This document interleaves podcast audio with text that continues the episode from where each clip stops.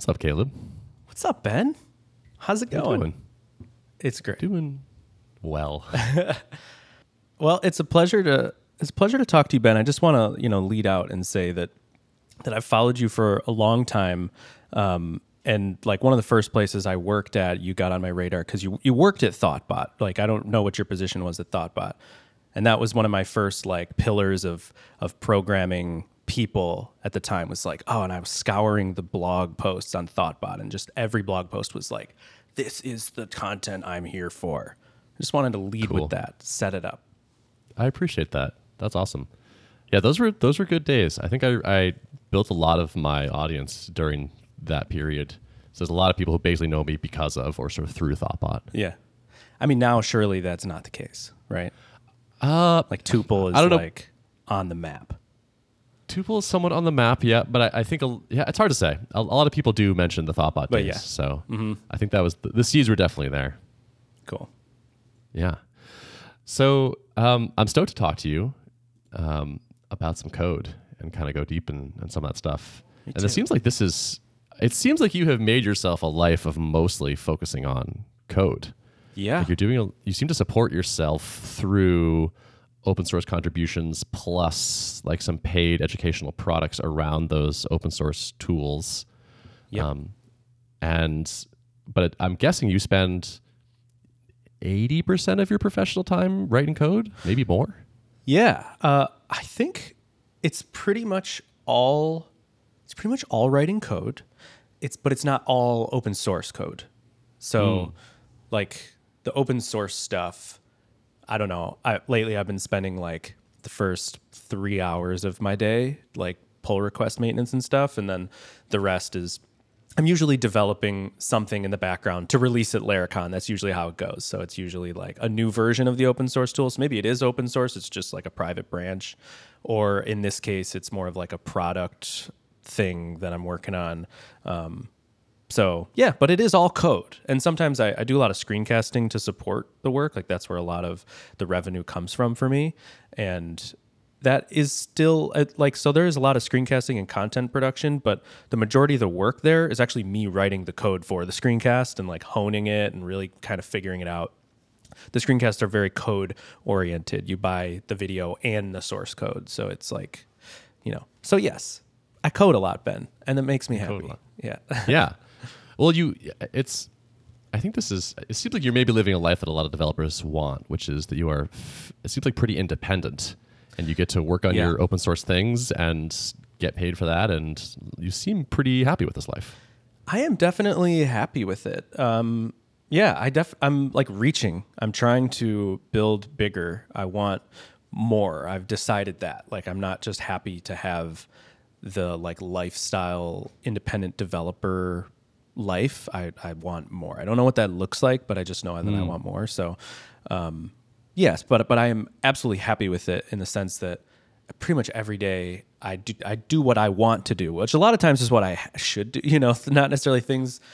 How do I put this? As you know, it's like when you're independent, you're working on stuff you want to work on, but you're also doing stuff you don't want to do that you know is good for you that you should do. So there's a lot of that, but um, but yeah, I think I've I've got like a decent life going on here, um, and I'm just really grateful that it it works out that way. Yeah.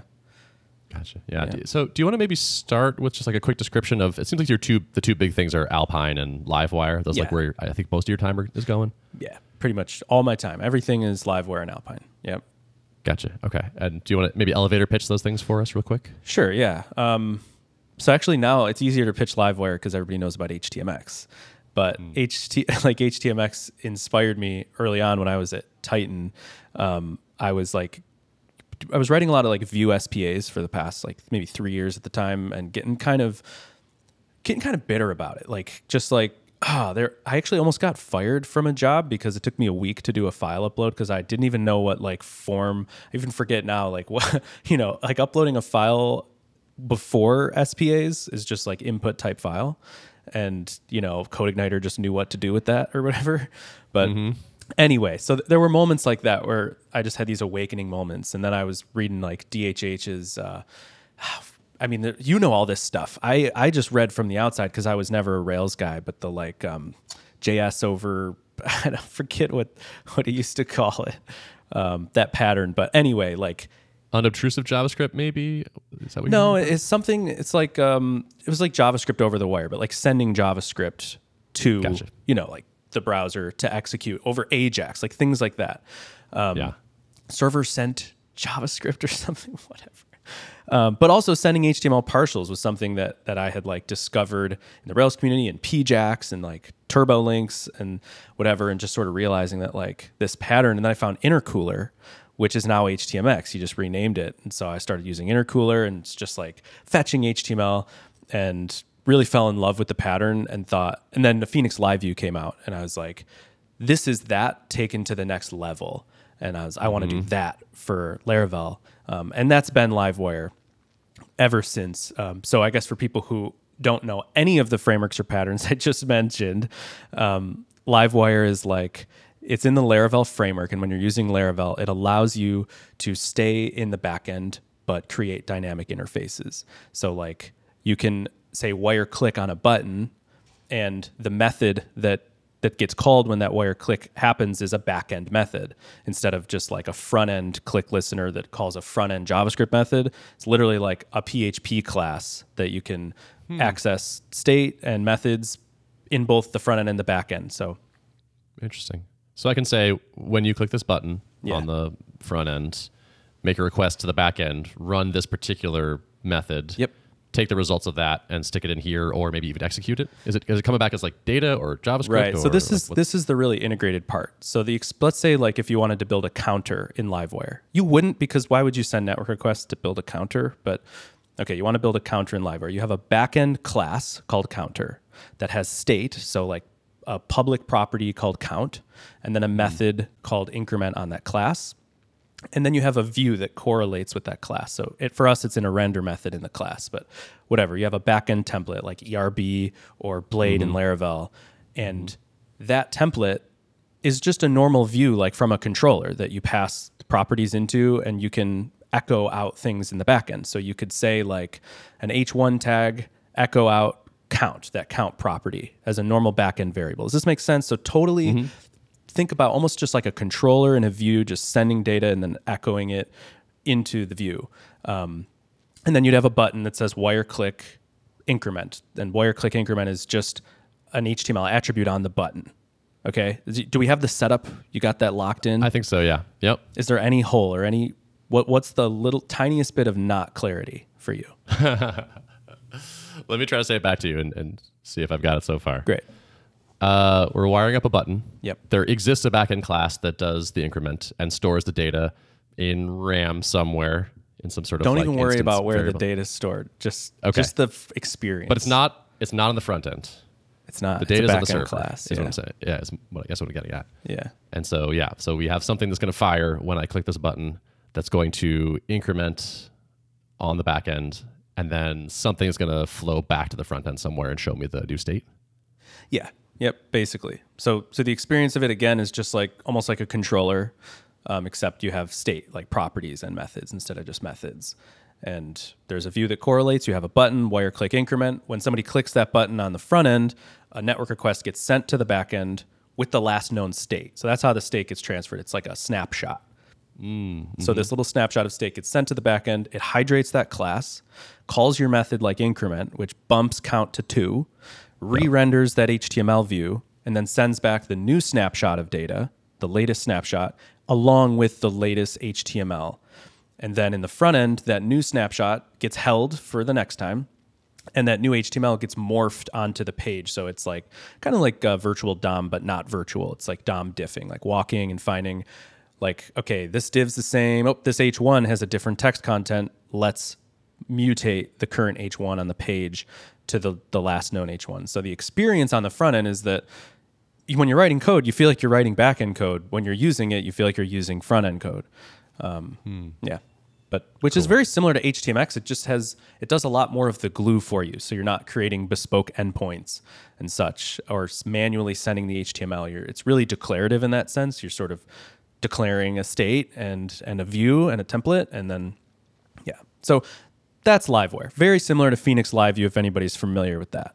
Um, But yeah, Cool. That's the pitch. And then Alpine is the JS sprinkles that I wrote for Livewire, but turns out it's like really useful outside of Livewire in vanilla Rails apps. It's useful even in Hotwire. It's useful in HTMX. So it sort of gained wider adoption because it's for me it's like uh, like the modern jQuery. It's like a JS sprinkles framework that just you can throw in a CDN and all of a sudden have a lot of power to make drop downs and popovers and whatever, all sorts of stuff, modals. Yeah. Nice. That's so interesting. I, I, I like more or less retired from web development right Okay. before all of this stuff like started happening. Okay. It's like I was like just as like JavaScript was like kind of taking off. Like like do you remember Backbone by any chance? Yeah. Like when Backbone was kind of like ascending was like about when I like stepped out of the day-to-day That's early JavaScript days. land. That's really that's like pre React era. Yeah, yeah, absolutely. Like- and so every time I like I'm talking, you know, modern JavaScript, I'm like, I am out of my depth. I haven't touched this in so Funny, long. yeah. I'm just so used Yeah. to like everybody knows everything know. about you know the current landscape, but that's that's funny. Uh, Totally. Yeah. Yesterday, I was talking to somebody that works at Tuple uh, as a younger guy, and when I told him like my my level of JavaScript knowledge, he was like, "Oh wow, you are old." it like wasn't until he understood where I, I stopped JavaScripting that he like appreciated just quite how ancient I was. That's great. If, well, if you're ever looking for like a fun time, just like peruse all the stuff that exists now that jQuery used to have to do for us. It's so nice. It's like Hmm. JavaScript's like decent now. nice. Yeah. yeah. You, Last you knew, it wasn't that decent. it was not that decent. That's sort of that's sort of still how it is cached in my brain. Yeah. It's just like this sort of like mm, I don't know if this is for me. Yeah. Uh, it's better. And like, yeah. I don't know that I've been sold that it actually is for me. Like, it still seems like kind of crazy uh, Yeah. as I like peek at it from a distance. Um, but I'm glad you're digging it, Yeah. Yeah. You know, and uh, you you know more than I do. maybe about JavaScript, Ben. Yeah, yeah. All right, so let's talk about coding a little bit. Yeah. Cool. If I saw some code and said, "Oh man, Caleb definitely wrote this," Hmm. What would I be talking about? What would I have seen? I think what people would say, like maybe one one tiny little ism, is like really short or absurdly long method names. Like Oh, interesting. like a method name or a variable name that's like a f- complete sentence that has like 15 words. um, and that that's like kind of a philosophy of mine is like the name should either be incredibly short because it's so obvious in its context or it should be incredibly long so that there's no like question about it at all, you know? Yeah, I like that a lot. I think people are like overly afraid of long names in programming. There's like no harm at all. I guess the only harm is you lose some of that um, easy like aesthetic. But that that's why you make try to make things single word. And if if they're double word, maybe you can extract. Maybe it's I don't. know. I've always been fascinated how naming can kind of give you smells about your code. Like totally. you have all these contextual names, and you're like, oh, well, if I actually put this in a class or a separate file, I just remove the prefix on all those things. You know. Yeah, yeah. Um, so that's the ultimate goal. But if you can't, like, just make that big fat method name, you know? Yeah, I love that. I'm.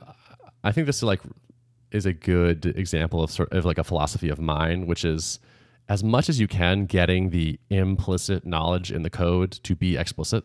Yeah. So there's a lot of times like people will explain a method to me and be like, oh well, like this does this as long as this, and I'm like, great, let's tack on as long as this on the end of this method name. Yes, right. Yes, those are those are the kinds of prefixes that I, you know, I, I don't want to say it's all over my code because again, I'm I'm trying for these, I'm trying for for really sleek like minimal stuff, but but hmm. definitely as long as or doing this until or ensure this is, you know, things like that. Um, that kind of like describe more about you know, I- guess like ensure is like a favorite of mine, like for, you know, instead of having like a conditional guard clause at the top that forks the logic in something, just having like a method at the top that's like ensure the file exists or something, and then continue the flow as normal. Um, I don't know. That that's kind of besides the point. But ensure is like a name that I like that also like introduces a pattern that I like. I don't know. But yeah, whatever. Totally. It's like it. It kind of feels like the short, really short names are like your reward for having done a nice job on your design Yeah. and like gotten good names into other places, so that you can like so so that it is unambiguous when you see like uh, like execute or something like some sort of name like that. Right. Yeah, exactly. Yep.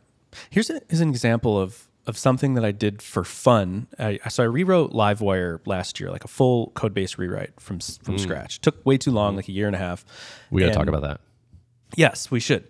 Um, but there was one file or one feature that I felt like I couldn't crack. Like I couldn't, I couldn't like do it well. I couldn't separate things properly enough and whatever. So it, it was actually, it's basically a TurboLinks feature. I added that to Livewire. So you, I mean, you're familiar with TurboLinks and PJAX. I can't remember what it does anymore. Oh, it's so funny, Ben. To me, you're like the Rails guy that I can, like most people, I can't just drop these Rails references. They don't know what I'm talking about. But Ben surely knows what I'm talking about.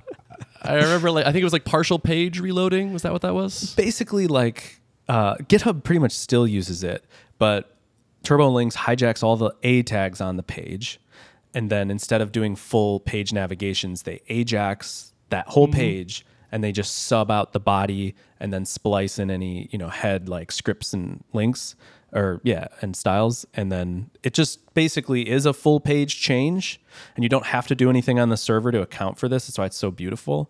But it speeds up page transitions by like light years because it doesn't have to tear down everything and reboot it all. Um, whatever. Let, let me teach you about modern rails. Uh, let me teach you great. about let me teach you about legacy rails but nobody uses turbo links. Let me teach you about old rails PJAX was like controversial inside Thoughtbot. Am I like when as I was Okay, wrapping yeah. up there? So I think we were kind of like, eh, we don't know about this. This is a Right. maybe for us. And PJAX is more uh, like HTMX. Like PJAX is can be like partials and things that you're talking about, where like TurboLinks and Hotwire, like Turbo Drive, are just kind of full page. You know, it's much less dangerous. Doesn't whatever. So I go to write this feature, Ben, for Livewire, and I can't like crack the flow in a way that I like, like keeping things separate because everything is so related. It's just whatever. Um, so I ended up just writing it out like a sentence or like a paragraph. So if you read this code, it's literally like this is like the first method in JavaScript. It's like when a user presses a button and then a callback that does all those things, and then like a parameter in that callback that's like and then do this that gets called at the end and like and in in that method it's just you could literally read it like a paragraph and it would read cohesively. Um, yeah i just i don't know. I scrapped that that like file so many times and then decided like this is something that is so specific. I need to literally write it like a story.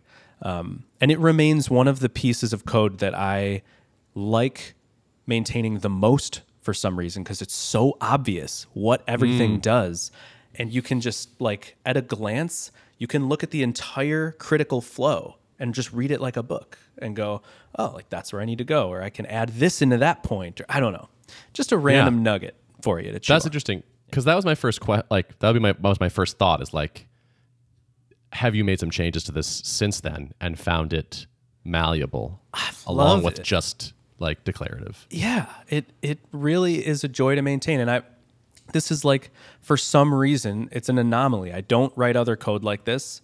I haven't used it. I don't know. Sounds sounds like it's working.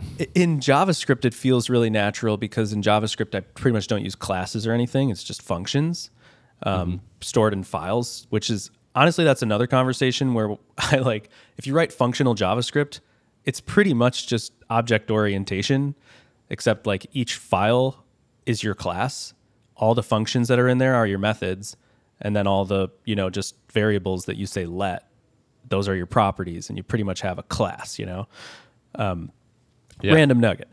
But uh, so in in PHP, I'm doing like object oriented programming, and and this kind of like callback craziness just doesn't feel as natural for some reason. I don't know. Maybe that's why I haven't written code like that in the backend. Interesting. So is, is it the, like the kind of callbacky chaining thing? Yeah. What makes it feel like you can do this kind of? I think so. I think that's what makes it feel that way. Like that. Like when I'm writing JavaScript, it's very free form and and callbacky in that way. And in PHP, I, for whatever reason, I just don't write code that way. And I think it's because things are like object oriented and more rigid. That would sort of Yeah. make sense to me because, like, with OO, you're sort of. Um, I feel like the flow is not necessarily obvious. Hmm.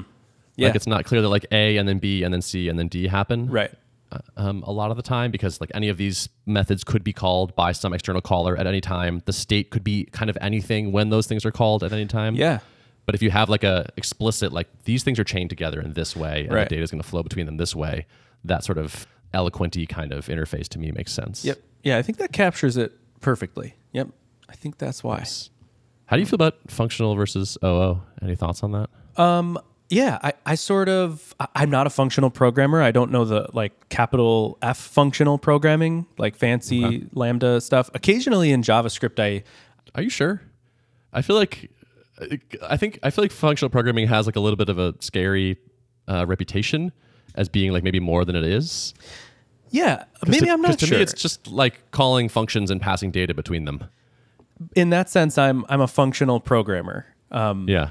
Yeah, I guess I I don't you, you know there's like a functional programmer uh, that that is like never writes or, or doesn't write a loop. Like there's no loop, it's just recursion. Like that kind of functional programming is like programming I don't really do. That's like pattern matching all the way down.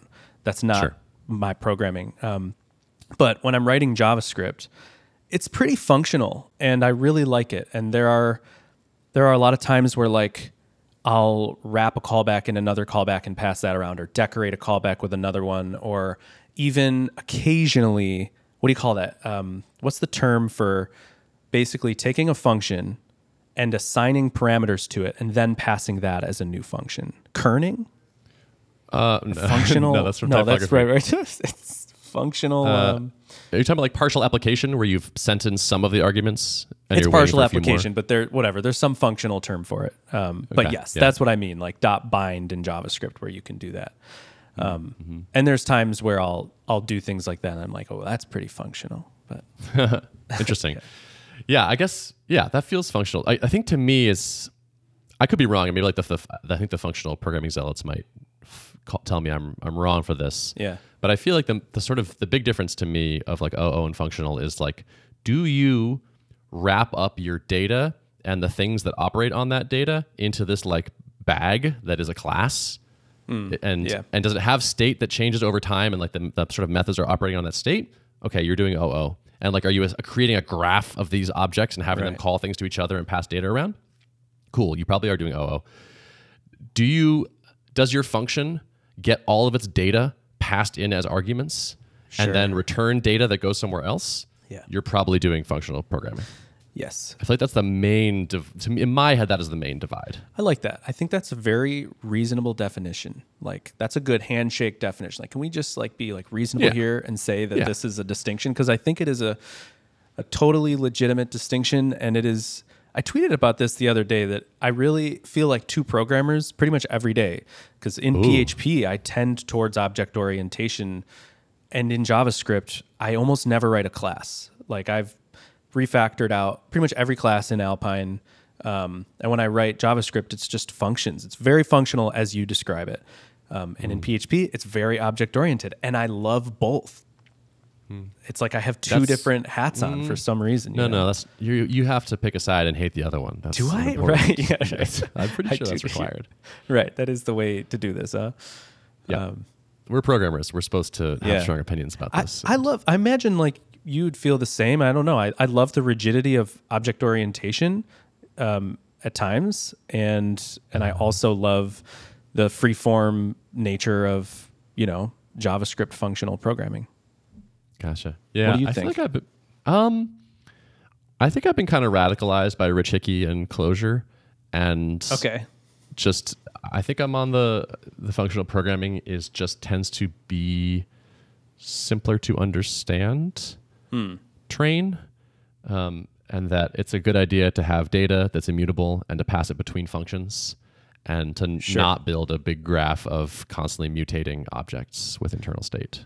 Yeah, I guess like mutability is one thing, and it, and it, the definition that we laid out of JavaScript doesn't always imply immutability. You know, like there are, um, yeah, but I mean immutability. I definitely agree is is a value. Um, it Adam has been like working on this like Tailwind rewrite or whatever, and I'm just watching his tweets and um, and he's like, I don't know if you saw this tweet of his that was uh, like the the noob, the the brain, and then the Jedi, you know, and it was like mutable temporary variables, you know, for loops, whatever. And then like the the big brain is like immutability and you know pure functional, whatever. And then the Jedi is like mutability, for loops, because uh, he's talking about performance and and how like immutability mm. has like memory costs and you know all of these function calls are costly like in with like deep performance mutability is more performant and doing like mm. simple long functions that have like for loops instead of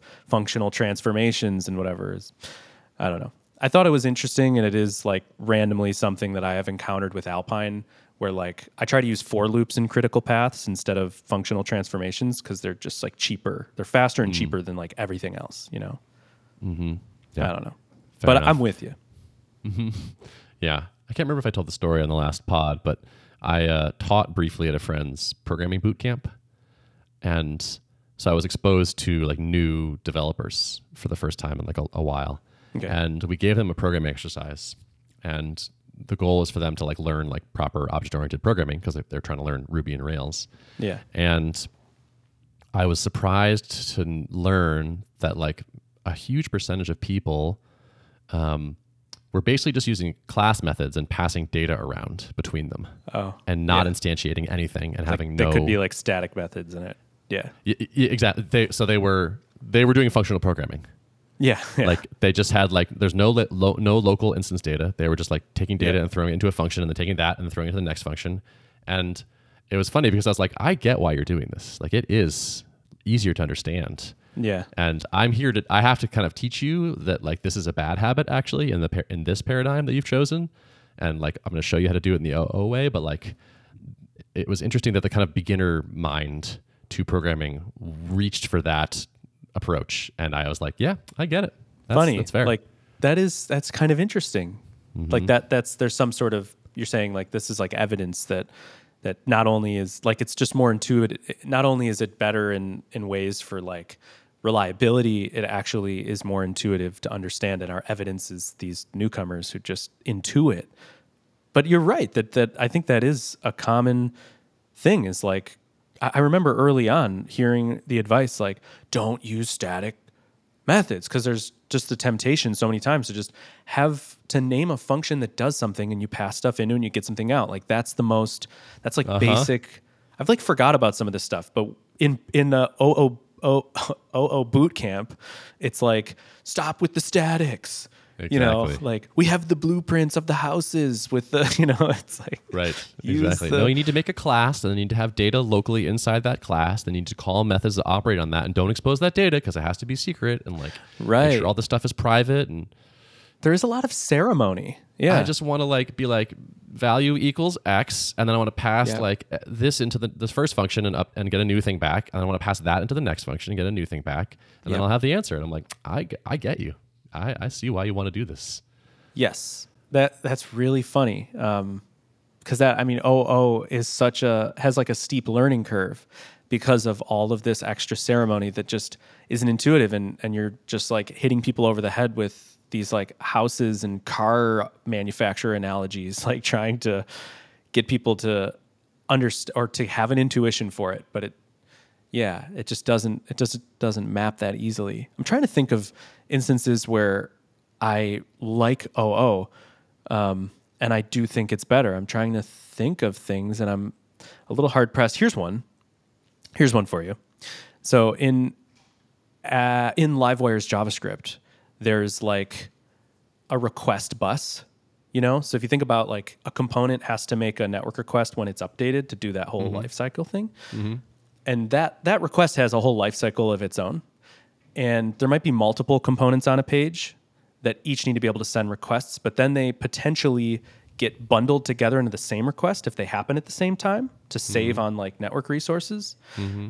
but their like responses need to come back in the right order and everything so there's there's like a there's like a bus within a bus. There's a an update bus for one component that can have multiple updates per network request, and then a request bus for multiple components. And these buses, th- these individual requests, I found these are one of the few times I broke into OO. I created a class called like one is called commit, like you're committing an update to the server, and one mm-hmm. is called request. And these have state. They have the updates that are going to the server. They have like all of OO type stuff. Um, and then they know how to turn themselves into JSON payloads and they know how to handle their response and, and all this stuff. And I found it to be like really nice and reliable instead of just free form like data flow to manage all this, you know? Mm-hmm. Mm-hmm. So I don't know. Do you ever find yourself like with a heart still for objects?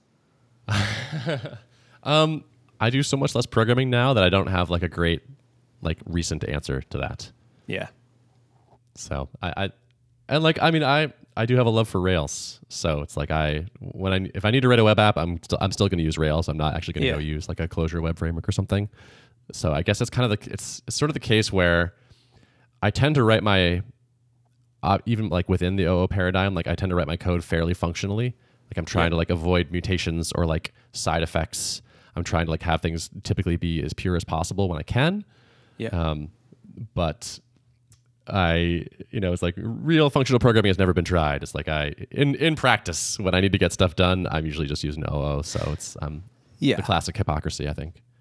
And I think to add on to your hypocrisy here, um, I I think that that functional, like you saying like functional programming is easier to intuit. I totally agree, and I love that point about like s- people just tending towards static methods.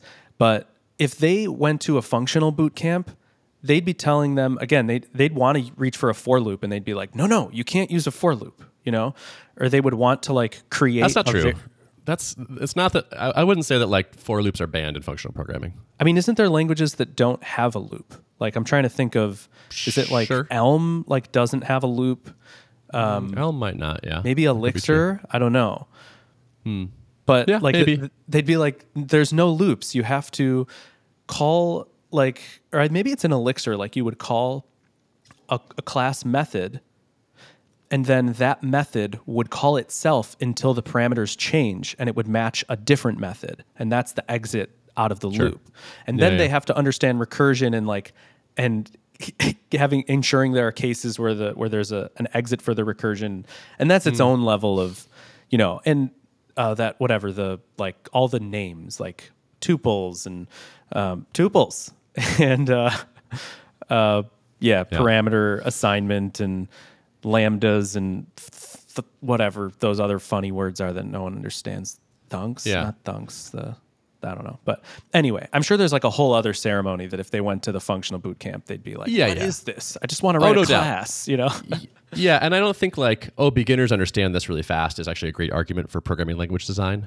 okay, You know, it's like it's like a it's a it's a factor. interesting. like ease of ease of adoption is one thing, but really, I think you actually want per, like intermediates to experts to be extremely productive, and that's Yeah. kind of the better like score to grade on. So yes, for sure, newbies would trip up on on other on new things, different things, most likely. So how do you feel about like C family languages? Like all of these, you know, PHP and JavaScript and things that are like C family that have all the stuff we know, you know, like functions and uh, variables and you know things like that. Where these functional languages are, I would consider them not C family languages. Do you think that like that at a certain level a code base is harmed or a programmer is harmed by some of the offerings of a C family language? I guess it. Uh, I'm not sure. So like if if we're talking like malloc level things, like when you say I don't like, even if- know what malloc is. yeah, it's, it's memory allocation in C. Oh, mal. like- okay, that's one of those words that I've only read the spelling. You know, uh, yeah, yeah. like I used to um, say tutorial, like random stuff like that. Oh, interesting. Yeah. Yeah. Um, yeah. So like, I think there were design choices made that have caused like innumerable bugs. Like nil being a thing, for example, is like you know, Oh. the the trillion dollar design mistake. I would people say, and I agree with. Um, me- manual memory management, you know, if, if you really need it, sure, but it's pretty pretty error prone. Um, so yes, there's there's lots of sharp edges. I'm not here to say that everything should be written in functional functional languages. Right. I just think if I my forever language is definitely functional. I think um, for me, for like the things that I want to do generally, Nice. um, or like sort of like my my retirement language, like what I will like retire to write my beautiful, uh, Yeah. conceptually pure, um, satisfying to my brain and my soul kind of code is going to be Yeah. in some sort of functional language, probably a Lisp, because there's wonderful things about those languages. But yeah, I don't need to like have everyone agree with me or like Right. do that too for all their work. I will say that I'm like acutely aware of how how often I step on the rake of like calling blank on undefined or some you know something like that. How those nulls and undefines leak into my runtime code in both PHP and JavaScript is kind of alarming and and I think some of it is just um, you're so used to it that you don't identify it as like a problem that's avoidable. Like there are languages that don't have runtime errors. It definitely don't have runtime errors like that. You know, Right. Yeah. At least that one. Yeah. Um, yeah. And, and that that one's like kind of a solved problem in like in certain languages, which is the thing where it's like you know Right. if, if you if you have an optional type that you Yeah. always have to unwrap, you will never accidentally like blow up in that way. right? and that's pretty that's pretty nice that's a pretty good like win right there and so to Yeah. just to not just not have that supported at a language level is kind of like that's too bad Yep. Yeah mutability feels similar like or like immutable data structures i think also prevent a big class of errors um, Yep. so it's so there, there are things that i think are are nice to have so that it's too bad that aren't everywhere Yeah, I, I think I agree. And I don't I don't consider myself like an academic programmer. I very much feel like I'm surfing, like I'm just kind of taking it as it comes and doing what feels right. And I think sometimes that um, probably benefits me and sometimes it harms me by not like really exploring or like being um, rigorous about some of the like rakes I'm stepping on, you know? Yeah. all right i want to hit you with some uh, some questions Let's do it. some some one-offs. All right, let's, how do you start something complicated? If you're like build like building something hard, you're not quite sure how it's going to look. Are you a proto? Do you like start with a prototype? Do you build a small sandbox example? Do you sketch on a whiteboard? Do you have a notebook with words or diagrams? How do you start getting the lay of the land and figuring out like how to make progress? Um, it's all of the above.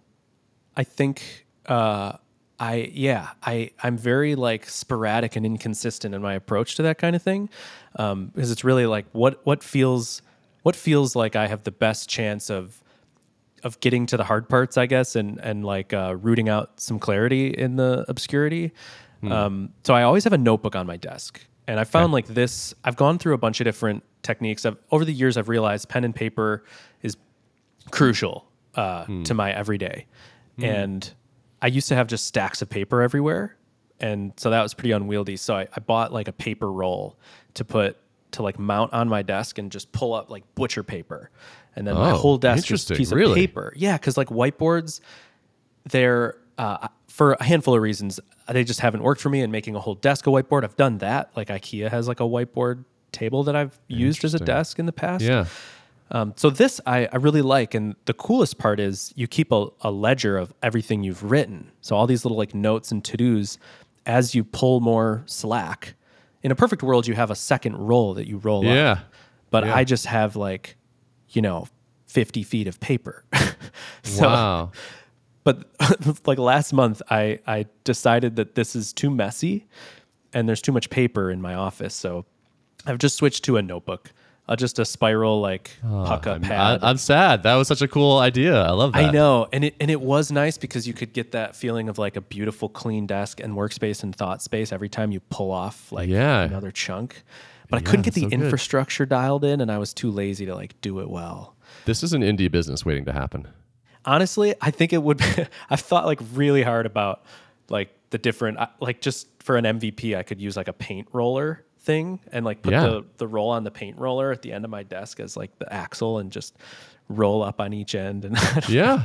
So, I mean, I like the. I love the sound of like a big, a big swath of it, so it can be like really wide. Yeah. And I like the idea of like your history is retained because you're just kind of rolling it That's onto the other the other roller. So you're like, uh, even if you never go look at it, you're like you just have that like comfort of like, okay, I know I could go back. It's in there. Yep. And when you want a new, when you're ready for a new thing, you just like roll, roll, roll, roll, roll. Big blank, wide sheet of beautiful Yeah. opportunity. Dude, this it's is great. It's awesome. you and you get the little tea uh, mug like circle stains, and then and then you roll it, and then they're all roll it gone. on. It's like Yeah. it's it's beautiful. So th- I actually did. Yeah. All right. Let's do it. We'll we'll do it. We'll make it. We'll I'll get invest. Ugmonk to make You it. make it. Uh, yeah, Ugmonk, yeah, exactly. This is an Ugmonk product all day. they'll yeah they'll do that and that'll be great so that i mean really gets to the heart of of most of work for me is like everything is very free form because i think Okay. that's my personality um, so having a free forms So now it's a notebook. so now it's a notebook yeah. And that that works pretty much just as well. Um, so a notebook and uh, but i guess like what's an interesting thing that here's a tool that i don't do often enough. When i'm on my best behavior i do but i like firmly believe that this is the best way to suss out or to like explore an idea or fix a bug or pretty much anything. Write a blog post like a publishable blog post to yourself Mm. that you would send to somebody whose time you care about immensely. Mm. Write that blog post and you will have solved all your problems probably like almost every if it's a bug i almost guarantee by the time you're finished with the blog post explaining the bug thoroughly enough you solved it almost mm-hmm. every time. Mm-hmm. Um, and the same goes for new features. Like I, I personally want to just jump into the code and start hacking. I want to do that but i have to like so i do that when i'm not on my best behavior when i am on my best behavior i'm rigorously writing out a blog post that i would be proud to publish um, and yeah That's so good. I love that. Apparently, Amazon does this for new product launches. It's like they you have to start with like write the announcement to the customers that this thing is shipped. oh cool nice yeah, Yeah. like documentation first kind of development Yeah, the README driven design. readme driven design yeah yeah all that kind of stuff really yeah it's incredibly valuable It's such an inter- it's an interesting brain hack. Like that, sh- it kind of feels like that shouldn't work so well. It's like I just like it's it's kind of like it it lets you figure it out by just like if you just think about the end state, your brain is going to work backwards and figure out all these intermediate steps and make your life easier. Yeah, it's like skipping the hard part is the best thing to do. Yeah, it's like yeah, really. It's like why that that works. Wow. Like okay. skipping the part that should like reveal everything to you is actually it's like that's like more harmful. Pretending you just have this magic wand and the thing is done, Yeah. and you just talk about it, and your brain is like, ah, yes, we know how to make this. No problem. Yep.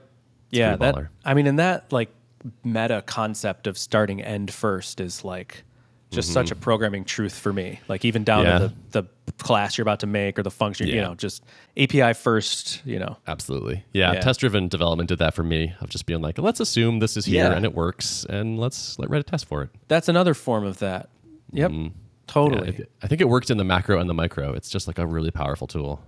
Agreed. That's one of those I I'm always I don't have like a perfect log of this anywhere, but I'm wondering if if you're similar. Like I, I come across something like that in a conversation, I go, that's a fundamental truth to me. Like as close as you can get to truth is like this is something I want, you know, inscribed on my wall or something. So I'll create these at one point it was a field notes of like core beliefs and, Ooh. like practical beliefs, not like eth- ethereal beliefs, like things like this Uh huh. but it never stuck. And just today, I made a new Trello column called Core Values and put in it every day is day one, like sort of the Jeff Bezos, like Amazon, like uh, whatever. I have a whole a whole other reason for want believing in that as a core truth, but um, I don't know. I just feel like we we struck one of those chords, and you go like, oh, that's that's a big one. Don't forget that. You know. Totally. Yeah. Nat Friedman has a website, has like one of the best personal websites I've ever seen. Really. And on it is something like 30 things that he believes. And it's just like Ah. bullet points in Times New Roman. And Nice. it's just like a collection of those kind of core values that he's sort of distilled from his experience. And uh, sounds like that one would be on on yours. Yep. Yeah, that would be on there. I mean, Yeah. you, you, you didn't ask and we didn't go there with beliefs and we could go on a giant tangent, but another one that comes to mind that's like an age old make the change easy then or make the change easy then make the easy change is like put that on my tombstone like that. Totally. This is one that is an, an undisputable truth, you know. hmm yeah. Is that that way for you as well? Um, oh yeah, that's a great one. Yeah. Yeah. And I love Kent Beck's I don't know if he originally formulated this, but like his tweet where he says, you know, first make the change easy. Note this may be hard, yes. then make the easy change. I really appreciate that kind of like, It's a good note. By the way, By the way, this the is hard part extremely hard. actually might is, is likely in this first part here. Right. Um, but if you can do the hard part, then you know the next thing is easy. Um, I like that a lot because so I I the nice thing about making the change easy is that it looks like a really clean refactoring pull request. It's just like I, you, I can start with just one piece of it and just say like, all right, the first thing I'm going to do is make this change easy. And so to do that, I'm going to pull these three th- three separate things that would need to change into one place. Yeah. And then that's its own PR. And the code base is now likely better, regardless of whether I now make the easy change or not. Yeah. Yeah, it it it is a beautiful thing and I I've like I try to remind myself that at times that like I should you know, when I make the change easy, I should ship making the change easy before I make the easy change cuz actually just Yeah. straight up tagging a release in between those two Mm. makes you feel more confident about it it- and it gives you an opportunity to to really like vet out any bugs that might occur. It yeah, it takes something that was like really kind of daring and turns it into two reasonable steps.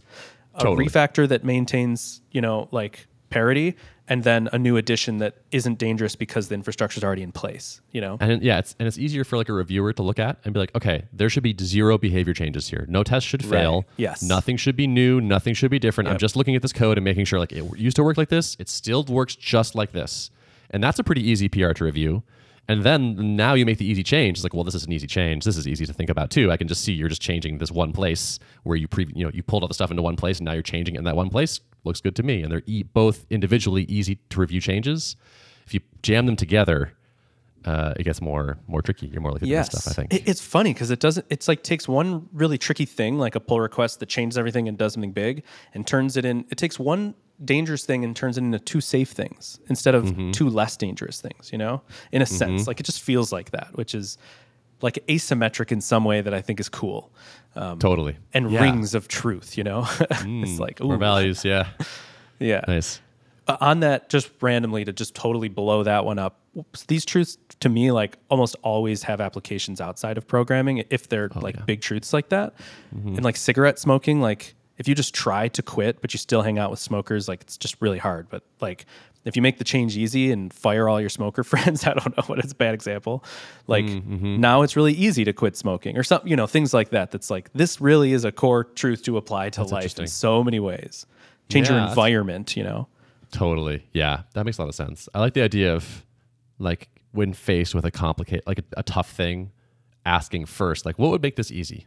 yes If something were like, what would be, what could be true that would make this thing easy? Absolutely. And maybe just do that. And then it's not so scary. You're not like, well, I'm not quitting smoking. I'm Right. just, I'm setting myself Uh, up for. I'm changing my environment. yeah, I'm just going to throw this pack away and I'm going to not make, I'm going to make different plans on this time when I normally would do it or whatever it is. Like that. Or ridiculous things like what what could be true that would make me stop smoking? Like, let's say I uh, didn't have access to cigarettes or something. Like, because I'm on a camping trip. I don't know. It's like I could take that camping or traveling. Like, let's Yeah. say, or or let's say you're like you hide cigarettes from your dad or something. Go on a trip with your dad. You know, I don't know. Like, mm-hmm. if you mm-hmm. need Yeah, to yeah. not smoke for two weeks, like book that trip. That that will make that an impossibility. You know, I don't know. Yeah. That's a very like it. specific example, but it it applies to. I think you put it perfectly. Is like, what's the thing that's that's hard that you're trying to do? Like, if what could be true that would make it easy? What does it take to make that thing true? You know? Mm-hmm. Yeah. Nice. Yeah. Dig. All right. So what's so on your desk? You're getting you're getting work done. You're flowing. You have Yeah. a notebook Yep. these days. Do you have a notebook brand or type that you're like really into? I I forget where I read this. Oh, uh, this YouTuber guy. I'm not going to remember his name. He's like a entrepreneurship YouTuber guy, and he's like Pukka pads. And so I was like, I just needed a brand to latch onto for a notebook, so I Yeah. just chose this guy's brand, and he believes in them and thinks they're spiritually amazing. And so I was like, somebody thinks this is like a holy book, so I'll just buy the Pukka pad. Okay, great. Are you a pen person? Have you have you sweated Pen, the pen yeah. details? Uh, oh, I mean, I've like, I've- gotten into that a little bit, um, but I always go back to just who cares. But Got it. yeah, there's that that one pen that like, you probably know it. I don't know, maybe it's Zebra or it's some kind of pen Don't that people. Who cares about pens? If if, cares? if you're not passionate about it, stop. I'm not passionate about it. No. Great. Don't care then. Um, in general, how are you getting yourself into the zone when you want to like when you like you know you've got a block of time, you got a big meaty thing to work on. What does your like on ramp into productivity look like? Um, tea, like Mm. some sort of caffeine, but tea for me. Mm-hmm. Um, morning or night. and Really? yeah, They're fine.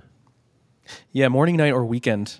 You know, just when everybody else is not working for some reason, I'm like more. Oh, like early morning, late night. Yeah, yeah, yeah, yeah. Weekend. Gotcha. Not Yeah, like yeah, midday. no, no, no, time. no, no, no. Gotcha. Gotcha. Yeah, I mean that's that. But I, I guess the only, if I'm excited about it, then it's really easy to focus. If I'm not, I need accountability. So I'll like live stream, and that like I'll have like three hours of focused deep work against my will. That's really good for the hmm. thing, you know. like pair programming it does that. Totally. That was my thought. Yeah, it's like live streaming is kind of like pair like pairing with a bunch of people at once. it captures the value of pairing for me. Like the value is less in the ideas I cook up with the other person, which is valuable. It's the accountability and and I, I'm a one man band, so I can't like just hang out with coworkers. So streaming kind of accomplishes that. Nice. That that makes a lot of sense. Yeah. I I was so I've streamed programming a couple times. Okay. And I was I was pleasantly surprised at how it made it feel less lonely. Oh yeah. I, yeah, it's great. The, my only complaint with it is it does force. It takes such intense focus that it's like sometimes similar to pairing. I'm like, ah, I'd rather just like sit back in my chair and lazily work on something, you know. yeah, Totally. but but yeah, it's it, it is a communal experience. Um, yeah, it's good Nice. How do you feel about testing? What's your stance on tests? one. Yeah, I, I I'm not sure. I sometimes I write code bases with no tests, and I just have a bug tracker, and it's like like the Livewire docs are sort of an app. They have like payments and logins and stuff, and I don't have any tests, and I'm fine with that because if it's simple enough, and I ship a bug, it shows up in the bug tracker, I fix it in a minute.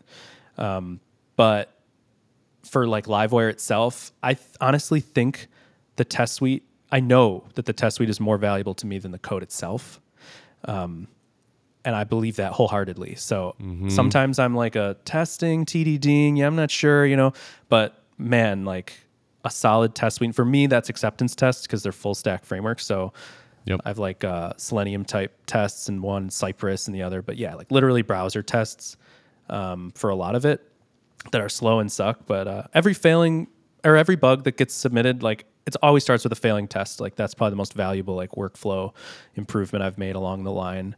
Um, yeah. Wh- why do you value the tests more than the code itself? Yeah, because like the code, uh, maybe this is why. Like it, for re, like I rewrote Livewire, and the only way I was able to do that is because I had the test suite, and when I, it, it gives me the freedom to do what I want with the code because I I resent the code a lot of times, you know, and it's like the only thing that gives me salvation from this resentment is these tests that allow me to change the code, you know? And I don't care if the tests suck. Like, it doesn't really matter. What matters is do they give me assurance that that if I ship this thing, it's not going to break everybody's apps, you know? Yeah. So, and they Okay. do that. Yeah. Yeah. So if you deleted all the code, you could reconstitute it. I could reconstitute the code. You can make the tests pass again. If you delete all, delete all the tests, tougher to get those back. way harder. There's Yeah. all th- those get built up over years of Mm-hmm. people finding edge cases that aren't me, that aren't in the happy path. That you know Mm-hmm. that that's what it is. Yeah, that's the real value. Yeah, Yep. That makes sense. Yeah. If you had to lose one, I would I'd go the same way. Yeah. yeah. I that's so funny. I haven't thought about that, but like if you have to pick one, I would pick the Mm-hmm. tests. Yeah, Yeah. And like, I feel like most, I'll- I'll- think a lot of programmers would be fairly delighted to learn that they, all the code has been deleted and, they, know, and now all they need to do is make all these tests pass, right. Yes, like these high level acceptance tests in particular. Unit tests, uh, kind of annoying. You're, you're cramping unit my tests style. can be annoying. Yes, but if you give me high level tests and I just need to make these go green, oh man, absolutely. One by Yeah. one, baby. Let's go. yeah, that's the dream. Yeah, Yeah. I like Yeah. that a lot. yeah, I it's interesting. I so I, I I've talked about this that phenomenon before about how it's like, oh yeah, given the test, you can re- you can make the code, but given the code, you can't make the tests. Yeah. And then I caught myself now in 2024, sa- like wondering, like, how true is that still? Ah. Because I think I could feed some code to various AI tools and be like, give me some tests. And Yeah. are they going to catch the edge cases? Mm, maybe.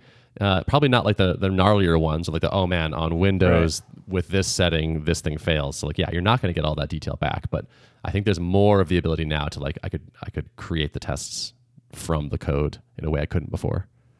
That's it's you're you're probably right to a degree, but I would imagine like Livewire, like Tuple is something that is so ex- like integrated in the experience of use. It's not just like a package that you're calling methods on that has like very clear ins and outs. It's like Oh yeah, these are there's a 10 zillion scenarios that no LLM is going to suss out at least right now, you know.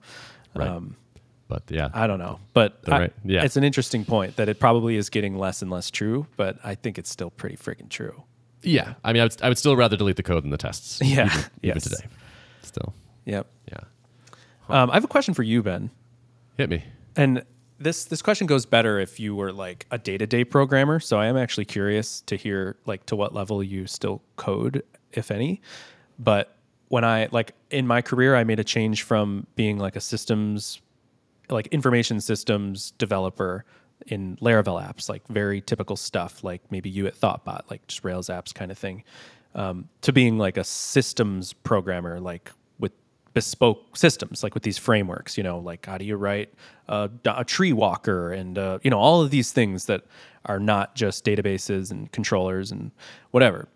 And I found it to like breathe new life into my career and and expose all these new loves for programming. And I just wonder if you found a similar transition into working on a non-typical app. Like the only typical part of Tuple is like the app your user account you know everything else Right. is like a bespoke system so is that just is that amazing for you Yeah, so you're right that Tuple is not like a not like the, the apps that we had worked on before. So I have two co-founders. All three of us were Rails de- Rails developers, and then oh. we realized we had to build. We we tried a few prototypes and realized like okay, the thing that gives us the control and performance we want is a C desktop app yeah that's doing all these real time things, right? Right. real time audio, video, data channels, that sort of thing. Um, and uh, fortunately or not for me, uh, it was kind of clear that like we shouldn't have three people coding on this thing up, like, and no one doing sales and marketing. So because I had the audience, it's like, all right, I'm gonna do sales and marketing. And so I like wrote the first version of the Rails backend that the app talks to. Um, but then like I haven't, I didn't sling any of the C++. Okay. So I, I didn't get to make that transition. do you regret that? Like, is there a part of you that, or is it just like, no, that's what had to be done, and I'm glad? Or is there a part of you that's like, man, I I was like, I was an equal programmer, but now I'm like the biz, I'm the business guy that I used to work with that doesn't understand that and has to like trust these devs and such, you know? Um, I wouldn't say I regret it. No, um, Yeah. I think it was very much the right call for the business. Yeah. Personally, I miss programming a bit. Um, like I feel rusty with some of these concepts we're talking about, or like I haven't touched the new things, and I'm and like you know JavaScript is a big mystery to me, and and like sort of newer paradigms I haven't played around with. So there's part of me that feels a little bit of like personal sadness around that fact. Yeah. Um, but I think if you have three co-founders, having all three do programming is probably not the right answer. Yeah. And the and like I like the other stuff too. Like I really enjoyed like figuring out how to do sales, figuring out how to do marketing, Yep. doing product, talking to customers, making choices about how it should work. And it felt like I was in like my kind of zone of genius there. Cool. Um, and I, before Tuple, I had kind of gotten to the point where it's like I've been programming for like 12 years or something at that point. Okay. And I had gotten pretty good. And it felt like I was at like, you know, diminishing returns in terms of like Yeah. continuing to get better. It was like I could get better, Yeah. but it was like I was already a eight out of 10 programmer or something. Sure. And I was like a three out of 10 at like other aspects of running a software company. Yep. And I was like, I'd rather lift those skills up and like Cool. figure out how to get good at that rather than get like a bit better at programming, which is going to take actually quite a bit of effort now, given where I'm at. Right. Yeah, that's a that's a great answer, and I, I can identify with that uh, somewhat myself. And I think that's um, yeah, yeah, that's really cool and makes a lot of sense. Uh, Do you find that the business problems and sales problems and such are like just as intellectually satisfying, like solving these puzzles and cracking them open and whatnot? Generally, no. Generally, no. Okay. I, you can't beat programming for brain stimulation and Yeah. like flow state. Uh-huh. Like when you know you got a big chunk of time and like an interesting programming problem and you've kind of like figured out some of it in your head and like you're like ready to go after it. Nothing for me like makes the hours fly by like Yeah. getting like really into the code. And I don't I get some of that from writing if I'm doing like longer form writing. I can I, that will get me in the in flow state um, eventually. Uh, but most of the other stuff not quite. Yeah. So I think so. So programmers got it good in in that way. I would say. True. Yep. I, I definitely I could see that. And and any of like the business salesy stuff in my life, it's like in, engaging and you know rewarding, but it's it's like um, when you're working on like a system or something with like a really slow feedback loop where like every deploy takes like two hours and you have to get it through Q and A three times. It's like there's so much cruft that it d- disrupts that flow, and it to me like that process is so like that. It's so nebulous. The feedback loops are slow. The, you know, it's just it's like not um, conducive to that constant stimulation flow state problem solving loop that is programming or can be programming so often. Yeah. Totally, especially with tests, like because I, w- I was pretty into TD- TDD. I wrote most of my code with test driven development, Yeah. and so it's like you're getting that constant like, here's what's wrong. Okay, it works now. Here's Yeah. what's wrong. Okay, it works now, and it's just like all these like you know little uh, dopamine hits like a hundred times an hour as opposed to occasionally. Yeah. Yeah. Funny that that you describe like passing tests as dopamine hits. And there is like there is some dopamine drip when you physically see that green. Like Oh yeah, that's funny. There's like something really beautiful about the color green when you're programming, you know. and like the slot machine has like lit up for you. It's like you Yeah. tried and didn't work. You tried, didn't work. Oh wait, oh oh I see. Hold on. Okay, there. It's, it's Yes. great. Okay, got it. Right. I want I've always found it interesting like the thought process before you hit that test run, especially if you're doing it like very quickly. Like I think you have like a sense for like I think developers get pretty good at predicting if like what percentage chance this test is going to pass or fail, you know? Mm-hmm. Like you just have this sense you can almost not even describe that's like "Ah, I'm not sure I think this time it's going to or like mm, like I'm going to make this fix but I don't believe it's going to fix it. But you still have to hmm. try it. You know, I don't know. I like mm-hmm. even when I'm pairing with people I find myself doing that where I'm like before we run this test, is it going to pass, you know? I don't know.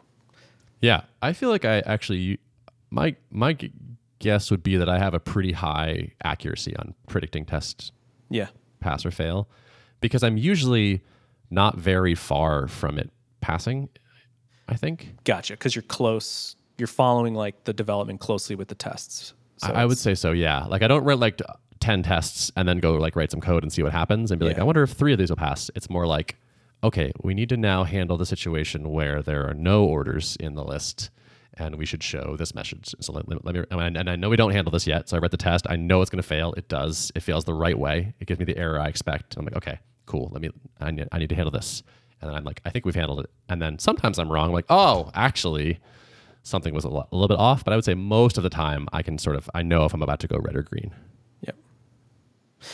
Yeah. Um, let me ask you this unrelated question on on your own interview podcast, Ben. Are there are there any radical things that you institute at Tuple on the development side? Are there any places where you guys say like like it that you guys are different in some sense or or really radical in your adherence to some practice? I would. hmm, nothing is immediately coming to mind. I would say sort of, sort of two two things that I wouldn't say radical, but are a bit different than what I'm used to. One is that we actually have manual QA testing. So we have a test suite for the app, Yeah. but there's enough pieces and weirdness Yeah. and sort of like impossible to create state um, programmatically or challenging to create that we have found value from having someone manually run through a checklist of the app. Yep. Um, and the other is that I've never actually seen so many little prototypes get created. Um, and I- Interesting. I think this might be because the app itself is fairly large and fairly complex. And so often to try a new interaction out or a new little bit of functionality, it f- seems more approachable or it's we get a faster uh, time to feedback by doing a little play version of it that is Yeah. in its own repo with like no constraints. Yeah, I mean that that is seems like another one of those just really good buttons to hit in development, like really good practices to have is like code that you intend to throw away, where you're just you know, exploring. Um, yeah, proof of concepts, Totally. prototypes. It's definitely one of the, it's like seems so obvious, but it's something that I don't often reach for. And then when I do, I go, why don't I do this for everything? Like, why don't you can get so far in a single day with no constraints and you know just playing around and really like you know expose a lot of the complexity that this thing will have or the I don't know. So did you guys have to like do, do you systematize that in some way that like do you just all remember that oh this should be a prototype or you know Yeah, I think it's. I no, I think it feels like it's part of the culture now, That's where cool. it it happens fairly automatically. There, I don't think there's any dic, like no dictates that say like you must do this. right Uh, yeah, Yep. Is that is that the way a, a lot of it is? Is just like things get embedded in the culture because they're good ideas, and then that's how good ideas continue, or do you have to like set good ideas, bake good ideas in somehow, or is that like a challenge? I don't. I've never thought about it systematically like that. So I don't. Yeah. I don't. I don't think we have like a thing that's like here's how we write code here. Like here here are the good ideas you must not forget. I Right. think it's a little bit more like probably because we pair so much. I think these things like get uh, spread around, or someone will remember, or it kind of like is the part of the oral history of the how we work. Yep. Yep. That's cool. So you review it. I have to imagine a ton of pull requests Yeah. as an um, open source maintainer. I think what I'm finding is the more active I am, the more pull requests I get, and then the less active I am, the fewer I get because I think people I think people don't want to submit pull requests if they don't think that it's going to get paid attention to. Yeah. Um, so lately I've been like pretty on fire with with like getting the inbox zero every day and like it's doing horrible things to my productivity because like yesterday 11 PRs got opened in one day. Like I woke up and it was like I have 11 new pull requests to review this morning. Um, so anyway, yes, sometimes I do a lot of code review, but sometimes I go, I can't do this right now. I have to work on other stuff. But yeah. Yeah. Well, okay. So I actually want to come back to my original question because that's an, I, that that's interesting. So I noticed you tweeted the other day like you have these like list of you have like a bunch of shortcuts in your Chrome new tab Yeah. in order of how you start your day and like Yeah. I want to clear all the decks here. And the first one was email, which I feel like is probably a, actually a terrible way to start your day. actually, yeah, that was my that was my take on your tweet. Is that like this is actually not probably not a good way to start your day. No, email is nothing. It, it's there because it's the easiest. I Uh-huh. I, I Yeah. used to use. It's it's easy and it, it almost takes me no time ever, but I need to look at it in case Aunt Millie like wants to like have a family party or something. You know. Gotcha. Yeah. Well, so uh, I saw some of myself in in this tweet because I often think, all right, I need to get going, but first I'm going to clear all my inboxes, and then I'm going to clear my to do inbox, and then I'm going to like hit all the things that are due today, and then I'm going to get to like the meaty project that is important Yeah. for me for this this month. Yep. And I often f- f- stop the day after step three. It's like, all right, I'm I bur- I like like wo- I spent all my energy Mm. Yeah. on the tending of the inboxes, Right. and I almost got to the big thing that I want to work on, but I didn't. Yep. And um, do you experience that? Like, do you Yeah. That how do you stay productive when you've got all this like incoming issues and PRs and all that, and you feel like to be a good maintainer, you've got to do those, but right. they're not really what you want to do long term. I, I just want to clarify that like this is somebody preaching about something he he doesn't have a lot of experience with because hmm. the majority of my career is just working on the meaty stuff and letting all the stuff decay like a messy room until it's so messy that you just crush all the PRs and then do it all over again. But I'm trying to to do better and differently. So Gotcha. one thing that I've been trying to stick to is 11 a.m. being so. I, I was listening to Matt and Taylor on their the Laravel podcast, and and Matt was like, "How are you so productive?" And Taylor's like, "I don't even feel like I'm productive," and we're all like, "Dude, shut up, man! Like, you're such a liar." But whatever. Um, and he's like, "I." He's still, you know, he said this on your podcast that he goes through every he still merges every pull request in the organization.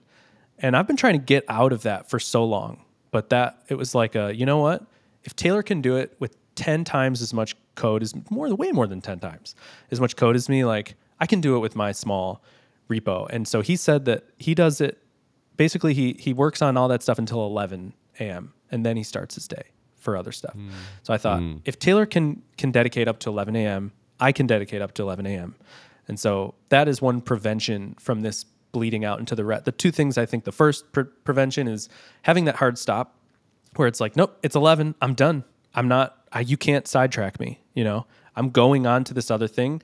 And because all those things aren't in like pinned tabs and whatever, I closed the browser window. So it's like there's not the pull request things hanging out there. So I'm only giving you till 11 a.m. I think that's one important thing, like breaking up the sessions of your day. And then the other thing is being excited about the meaty stuff. So I'm like really amped about the meaty stuff to the point that I'm like rushing to try to get through the other stuff so I can get to the meaty stuff. And as you know, when you're like amped about something, you're gonna do it, but but you're never gonna be amped about the maintenance. So that's why I think it just is only gonna work for me to do that stuff first because I'm never gonna be amped about it. So I Got it. have to I have to make sure that the reward is after that, you know? Yep, that makes sense. Yeah. So you're eating the vegetables first. I'm trying. I'm trying to eat the vegetables first. Yeah, you're gonna have the steak later automatically because you want it. Yes. I'm not a vegetable eater, but I, I was in Disney recently and this this is another thing contributing to this. Like Disney keeps up on all their old stuff so well.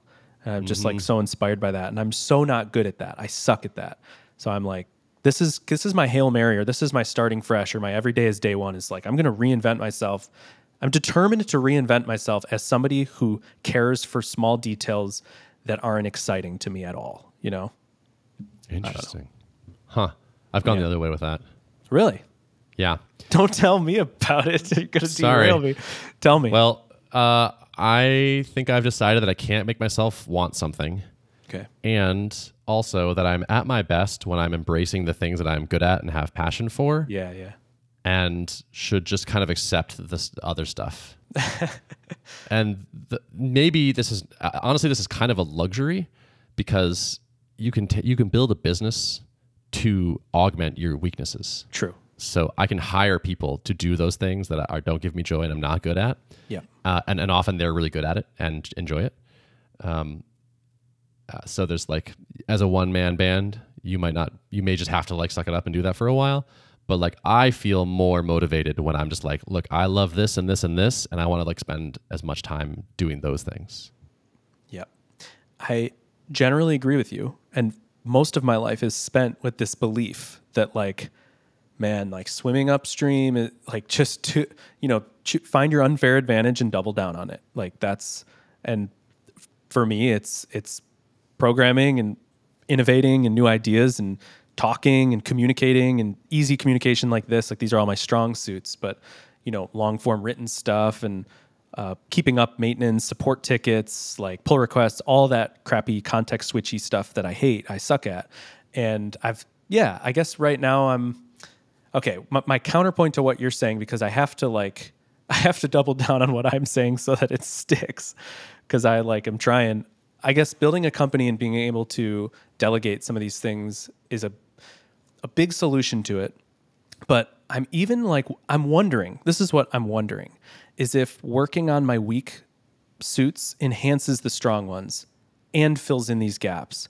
And like, like now, because I have that discipline injected into my day, the last chunk of it is even more productive than if it was the whole chunk and I wasn't, you know, deferring that gratification or something. I don't know. It could be a weak argument, but um, yeah, maybe I'm just a solopreneur, and right now I'm in a position where to have the company I want, I have to be good at the things I'm not good at, hmm. Or at least be like willing to do them. Like or at least, yeah, hit a tolerable level of performance there. Yep. And, and I think it's like such a rare attribute for people to be able to do what I'm trying to do like this week, and I have no proof that I'll be able to. That like I see it in the the the really successful people around me. Like I'm always you know picking on like Taylor and Adam and Jeffrey and these people in our community who've managed to do this.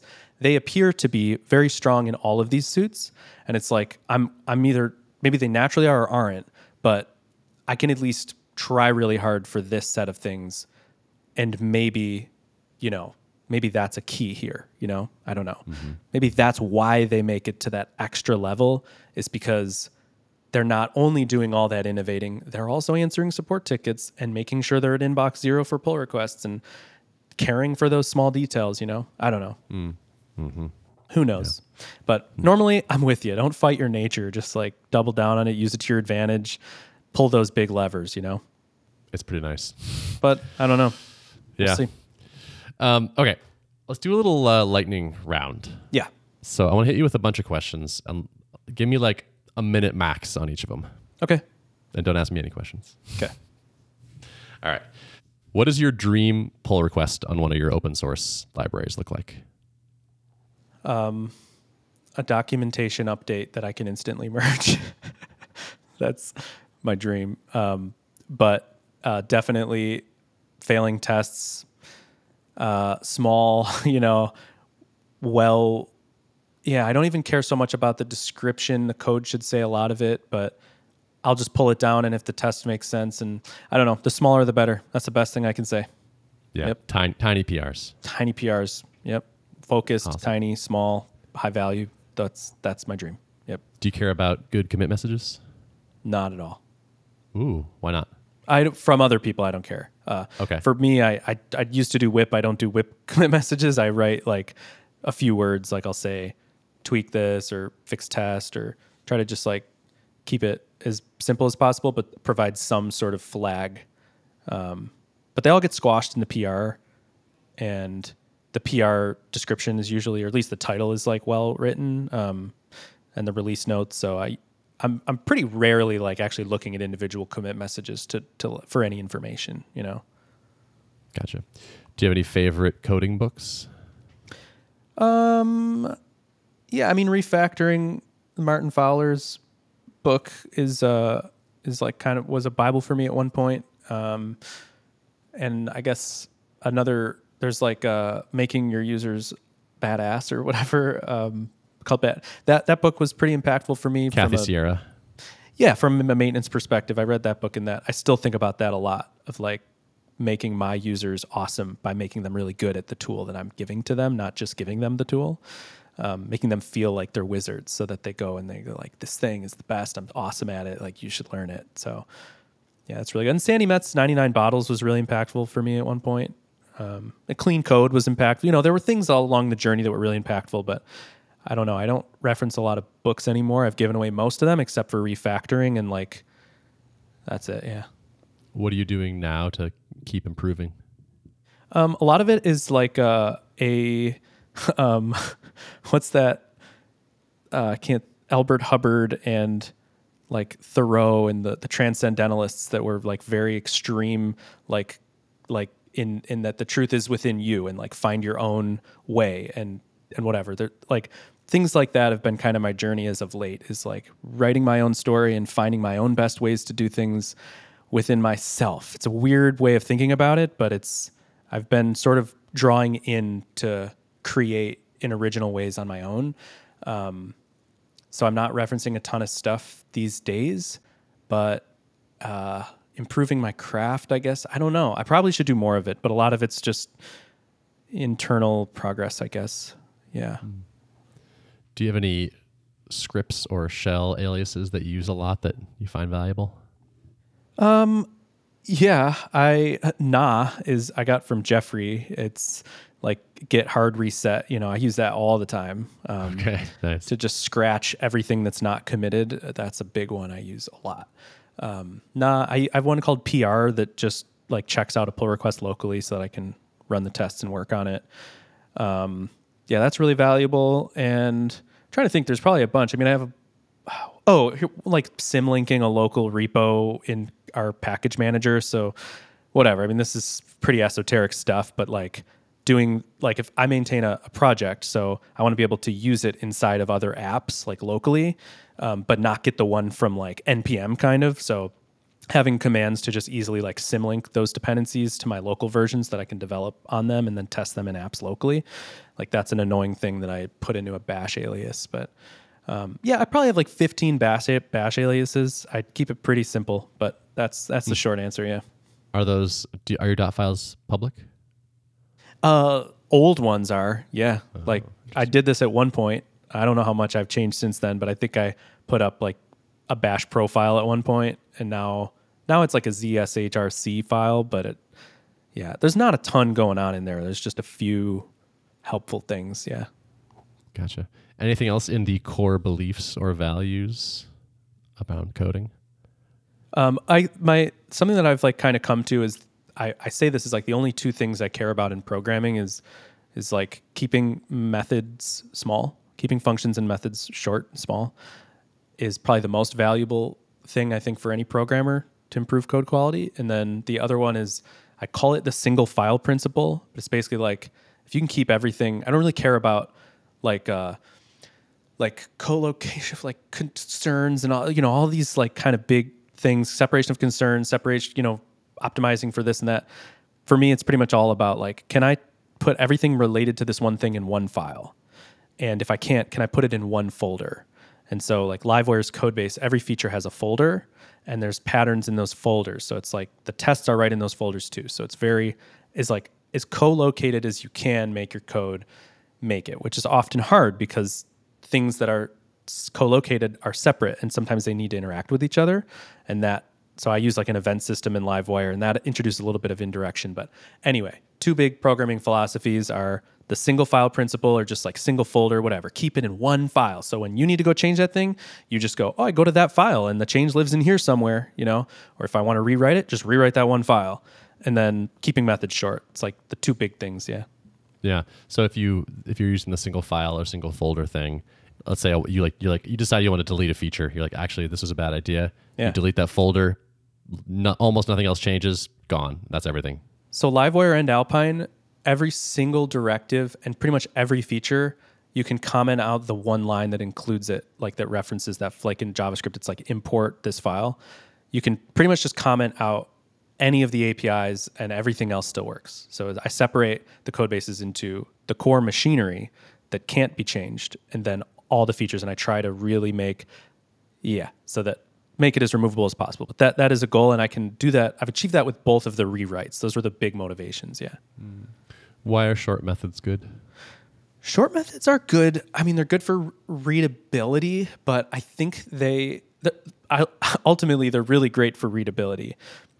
But I think they just result in better architectures because you identify points of reusability and and like extraction so much better than when everything is is like in a pile. Um, yeah, I don't know. It's just one of those things that to me feels like you can turn your bad code into good code simply by making a bunch of small methods. Like it almost is universally true for me. I don't know. How do you start trying to understand a piece of code you haven't seen before? Uh, first, I pull it down, and like I have to touch it um, I can't just like read it on GitHub. I could do that a little bit, but mm. it's annoying for me to pull stuff down. But I know it's the secret to success. Like I have to pull the thing down because then I'm in the context and then I can touch it. So if I can open the file and, and look at it and especially interact with it, that's really good. Um, running the tests is good. I use step debugger in the front end. Uh, I use like Chrome step debugger a lot, but but yeah, I I guess it's just like um, it's really bouncing around to different modes of of um, of interaction until one of them gives me the understanding I'm looking for. It's like I start with just scanning, ah, oh, that didn't do it. Pull it down, run the test. Start with that, you know, ah, oh, that didn't do it. You know, it's like sort of dig into the different depths until one of them sticks. Yeah. Mm. Got it. You recently rewrote a large project and yeah. it seems like it went well. It seems like yeah. you achieved your goals, and you're happy with that. What yep. is your what is your take on rewrites now, and your advice for other people considering them? Um, if you're your own boss and you can afford it, and it'll make you happy, and happiness is important to your business. That's all the things that were true for me. I need to love the code base I'm working in, so I just decided, well, screw it. I'm just going to do it.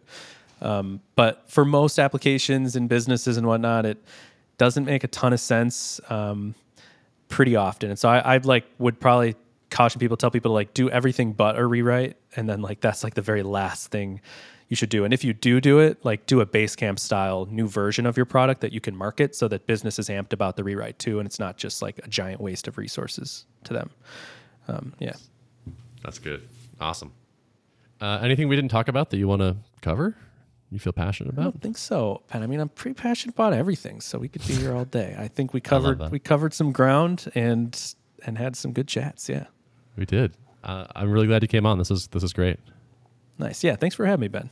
I, yeah, I agree. pleasure. Is there any anywhere you want to send people? How do we support you as a as a developer and human? Um, Twitter is where I hang out. So follow me on Twitter. Most important thing. Um, eh, I I sell screencasts for stuff I make, and if you use the stuff I make, buying the screencasts is the best thing you could do for me, and I appreciate that. Yeah. Cool. Awesome. Well, thanks for coming on. Yep. Thanks for having me, Ben. See, see ya. See ya.